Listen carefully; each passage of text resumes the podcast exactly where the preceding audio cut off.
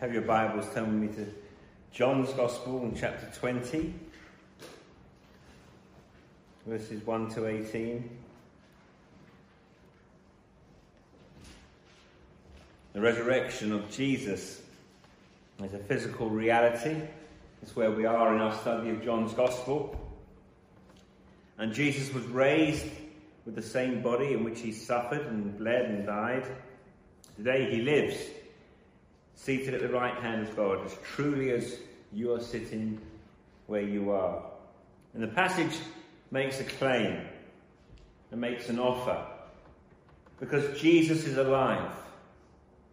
The Christian gospel is the only means by which you can meet him for yourself. As surely as Mary met him in the garden tomb on the first Resurrection Sunday. So we're going to direct our attention to John 20, where we have come to in our afternoons. Let's pray before we read God's word. Lord God Almighty, I pray for grace to hear the voice of the Saviour who calls his people by name. I grant that we may hear our names on his lips, calling us to turn from the empty tomb to the living Saviour in the preaching of the gospel for Jesus' sake. Amen. So, John 20 and verse 1. Now, on the first day of the week, Mary Magdalene came to the tomb early while it was still dark and saw that the stone had been taken away from the tomb. So she ran and went to Simon Peter and the other disciple, the one whom Jesus loved, and said to them, They have taken the Lord out of the tomb, and we do not know where they have laid him. So Peter went out with the other disciple, and they were going toward the tomb. Both of them were running together, but the other disciple outran Peter and reached the tomb first. And stooping to look in, he saw the linen cloths lying there, but he did not go in. Then Simon Peter came following him and went into the tomb. He saw the linen cloths lying there, and the face cloth which had been on Jesus' head not lying with the linen cloths, but folded up in a place by itself. Then the other disciple who had reached the tomb first also went in, and he saw and believed. For as yet they did not understand the scripture that he must rise from the dead. Then the disciples went back to their homes. But Mary stood weeping outside the tomb. And as she wept, she stooped to look into the tomb, and she saw two angels in white sitting where the body of Jesus had lain, one at the head and one at the feet. And they said to her, Woman, why are you weeping? She said to them, They have taken away my Lord, and I do not know where they have laid him. Having said this, she turned around and saw Jesus standing, but she did not know that it was Jesus. Jesus said to her, Woman, why are you weeping? Whom are you seeking? Supposing him to be the gardener, she said to him, Sir, if you have carried him away, tell me where you have laid him and I will take him away. Jesus said to her, Mary. She turned and said to him in Aramaic, Rabboni, which means teacher. Jesus said to her, Do not cling to me, for I have not yet ascended to the Father, but go to my brothers and say to them, I am ascending to my Father and to your Father, to my God and your God. Mary Magdalene went and announced to the disciples, I have seen the Lord, and that he had said these things to her. We thank the Lord for the reading of his holy and inerrant word. Um, it was the writer of The Lord of the Rings, J.R.R. Tolkien, who coined a phrase that described for him a really important element. I've probably used this before in good storytelling. And he coined that word eucatastrophe. And J.R.R. Tolkien deliberately and explicitly relates this word eucatastrophe to the resurrection. And Tolkien says that the resurrection is the ultimate eucatastrophe. We know what a catastrophe is. Many of us have, we've just lived through 18 months of catastrophe. And depending the way you see things, maybe there are things every day in the news that appear to you to be a catastrophe. I certainly think that we are living in a catastrophe when you look at the, the, the churches around us and the bill that's going through Parliament about conversion therapy and how we should be on the Lord, that we are able to pray for one another, and that isn't taken away from us. But a catastrophe is probably defined as a disaster that suddenly overtakes us, that could not be prevented. Think of natural disasters, and uh, you know, and COVID and the lockdowns and all of that. A eucatastrophe is a disaster, is as disaster is about to descend, there is a glorious reversal, and good rather than evil is what comes out of it. So that's what a eucatastrophe is. It's as disaster is about to hit, there is a glorious reversal, and good rather than evil is what comes out of it. So the resurrection is, therefore, the great eucatastrophe.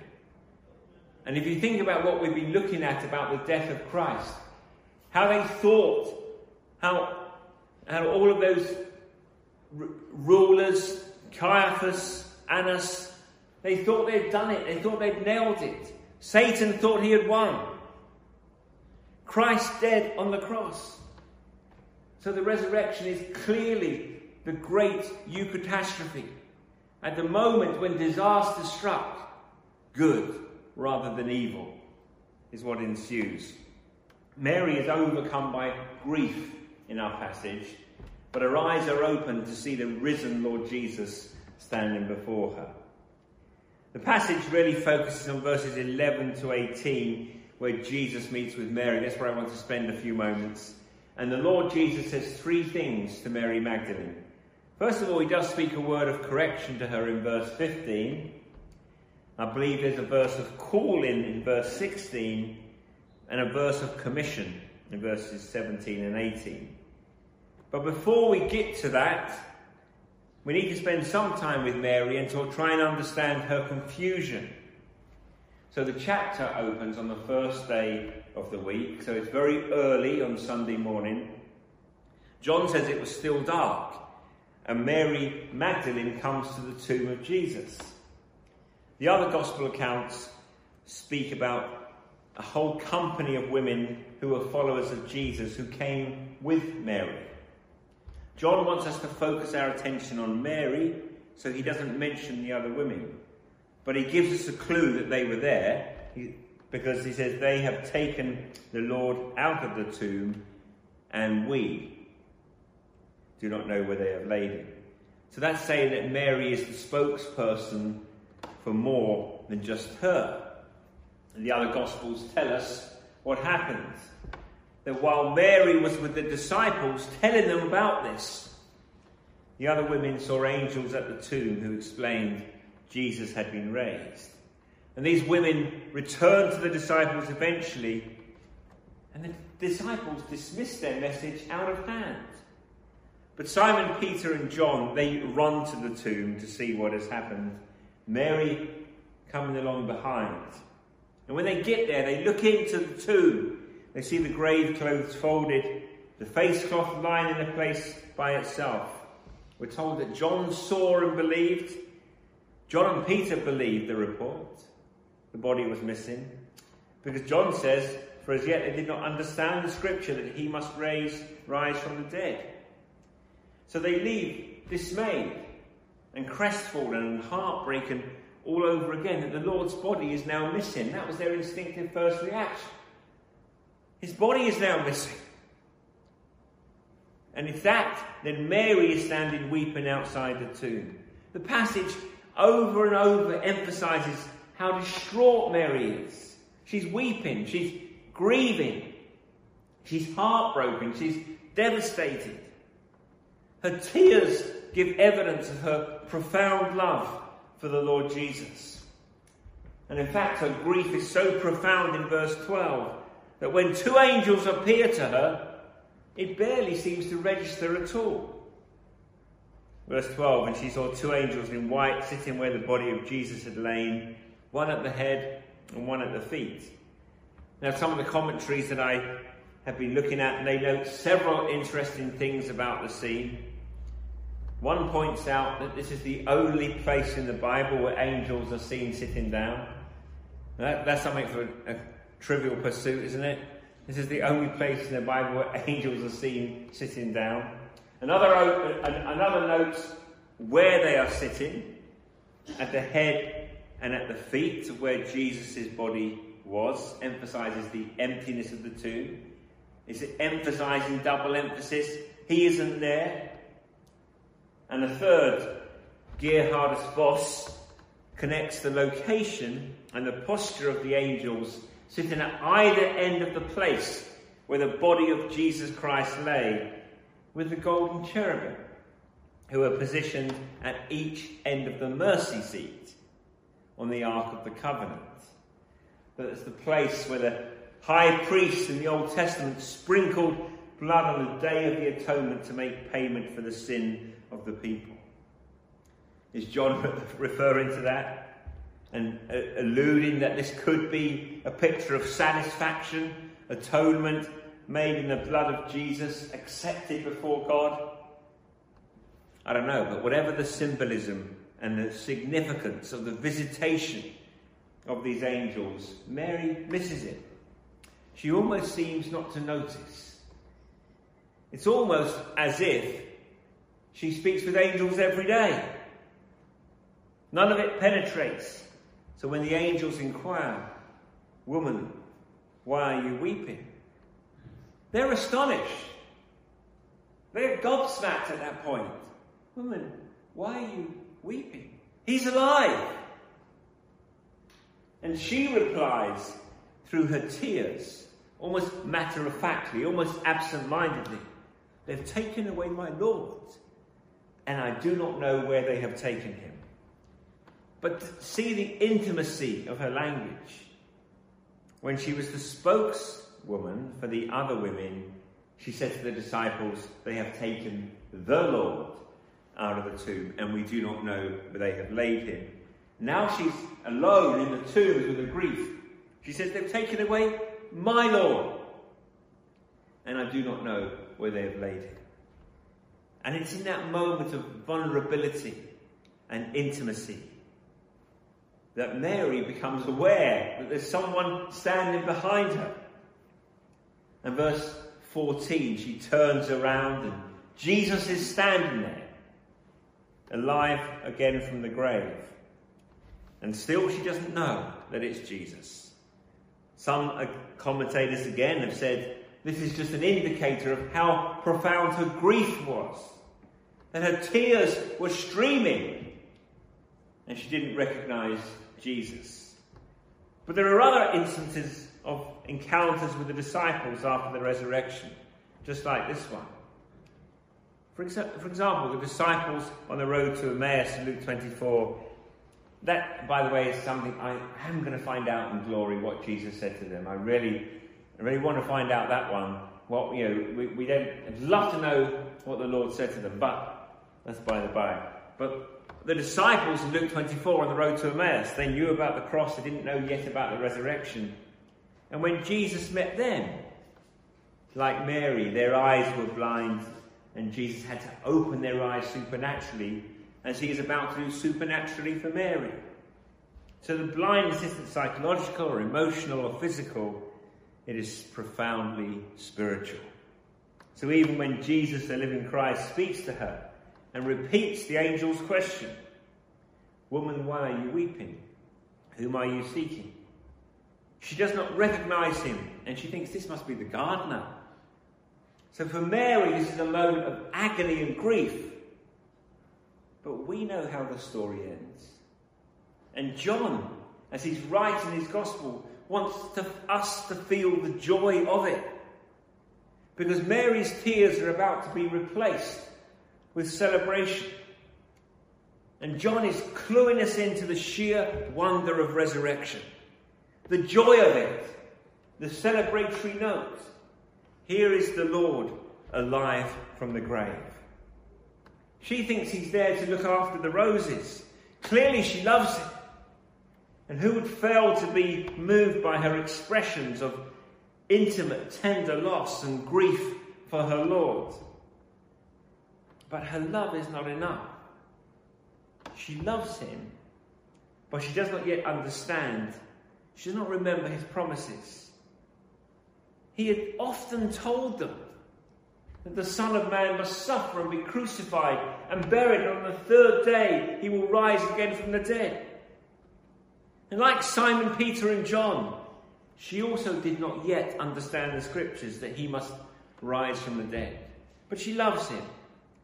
There is care for Jesus, but there is not yet faith in his promises. She was surprised. She wasn't expecting it. The tomb was empty. And that should have been cause for rejoicing, for he was keeping his promise. But instead, she discounted all that Jesus has said, telling her he would rise. And all she can see is her grief. But there's an important lesson for us here before we come to Jesus' answer to Mary. Mary loves him, she cares deeply about him, but she does not yet believe his promises. And that's a salutary lesson for us all because love for Christ and affection for Christian things is not enough. Love for Christ or an affection for Christian things without faith in Christ's person and promises leaves us still blind. Only faith opens our eyes to see the risen Christ. There is a lesson for us there. It is faith that opens our eyes to see the risen Christ. You must believe in faith on the risen Lord Jesus. And I don't mean a vague sense of assent into the idea of Jesus, that it means that you personally must come to rely on, trust in the Lord Jesus Christ for yourself. Only the Lord Jesus can rescue you from spiritual blindness that every one of us labours under by our nature. Jesus opens our eyes. That's the first thing I want you to see as way of, by way of context, really.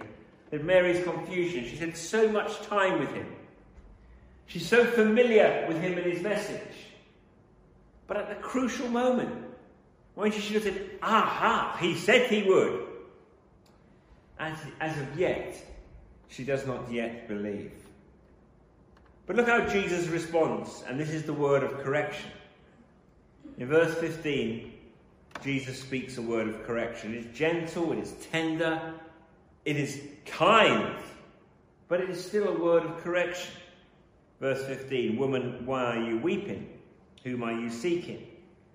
Mary, the work is done. Death is dead. Jesus is alive.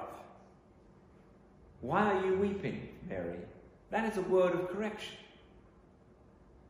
And it is a correction that I need to hear. Perhaps you need to hear as well. The British can be very like Eeyore, really. You know Eeyore? Um, I worked out the difference between an American and an Englishman when I lived in Vienna. Because I worked out how many times I said to a lot of Americans came to our church and say, "How are you doing today?" You know, I'm doing awesome. You know, I am awesome. That was you know, that was the Americans' message. How are you doing? Doing awesome. And if you asked a British guy how he was doing, he said, "Yeah, it could be worse. Not bad." And I find myself saying, "How you doing? Not bad." And that you know, and uh, I, it, t- it took my wife years to find out that when I said I wasn't bad, it meant that I was really, really happy. but, but I need, so we need to be reminded today that Jesus is alive. And the, the stone is empty. The, the stone is rolled away, the tomb is empty. And that makes every difference to our lives here, today, tomorrow, Tuesday, Wednesday, Thursday, Friday. Jesus is alive. And the throne in heaven is occupied. And the Lord of life shattered the bonds of death, so we need never fear death. He stepped alive from the tomb. So from while from time to time there is cause. There is cause enough for weeping. There is an unshakable hope that is greater than the weeping. There are grounds for joy because Jesus lives. Weeping may last for a night, but joy cometh in the morning, and we know that because the tomb is empty. And with the dawn of the first Easter Sunday, the promise that one day death will be undone, sorrow and sadness no more, everything crooked made straight. I'm sure that was C.S. Lewis who, who said that first, but it's a wonderful way of looking at it. Everything crooked made straight. The Lamb will wipe away every tear from our eyes. And that promise was guaranteed by the resurrection of Jesus Christ from the dead. Lift up your head. Christ is risen. Why are you weeping? So that's the word of correction. And then verse 16, I believe there's a, a word of calling. The second word of the risen Lord Jesus in response to Mary's confusion. The first is that word of correction, why are you weeping? The second is a word of calling. Mary thinks that the risen Lord is the gardener, so she explains her fears that someone has moved, someone has taken his body. And Jesus calls her by name. I love that. That she said, he said Mary. He called her by name. It's one of the most poignant, beautiful moments in Holy Scripture that the risen Christ calls one of his dear ones to himself by her familiar name. She had turned her back on him when she had asked the question. She's now looking in the tomb. But then she hears her name. Suddenly, her eyes are opened. When he called her name was when her eyes were opened. Didn't recognize him a minute before. But when he said Mary, she knew exactly who he was. She turned again to look and she cried, I'm sure she cried, Rabboni. And which isn't actually just teacher, it is my teacher. So there's a note of intimacy, my teacher, my Lord, my teacher. And when he called her name, her eyes were opened. She was looking the wrong way. She was looking for the living among the dead in a dusty old tomb, where Jesus was not. She was looking for life where there was not where there was no life, but when he called, she turned to him. Her grief was replaced with gladness and sorrow with celebration.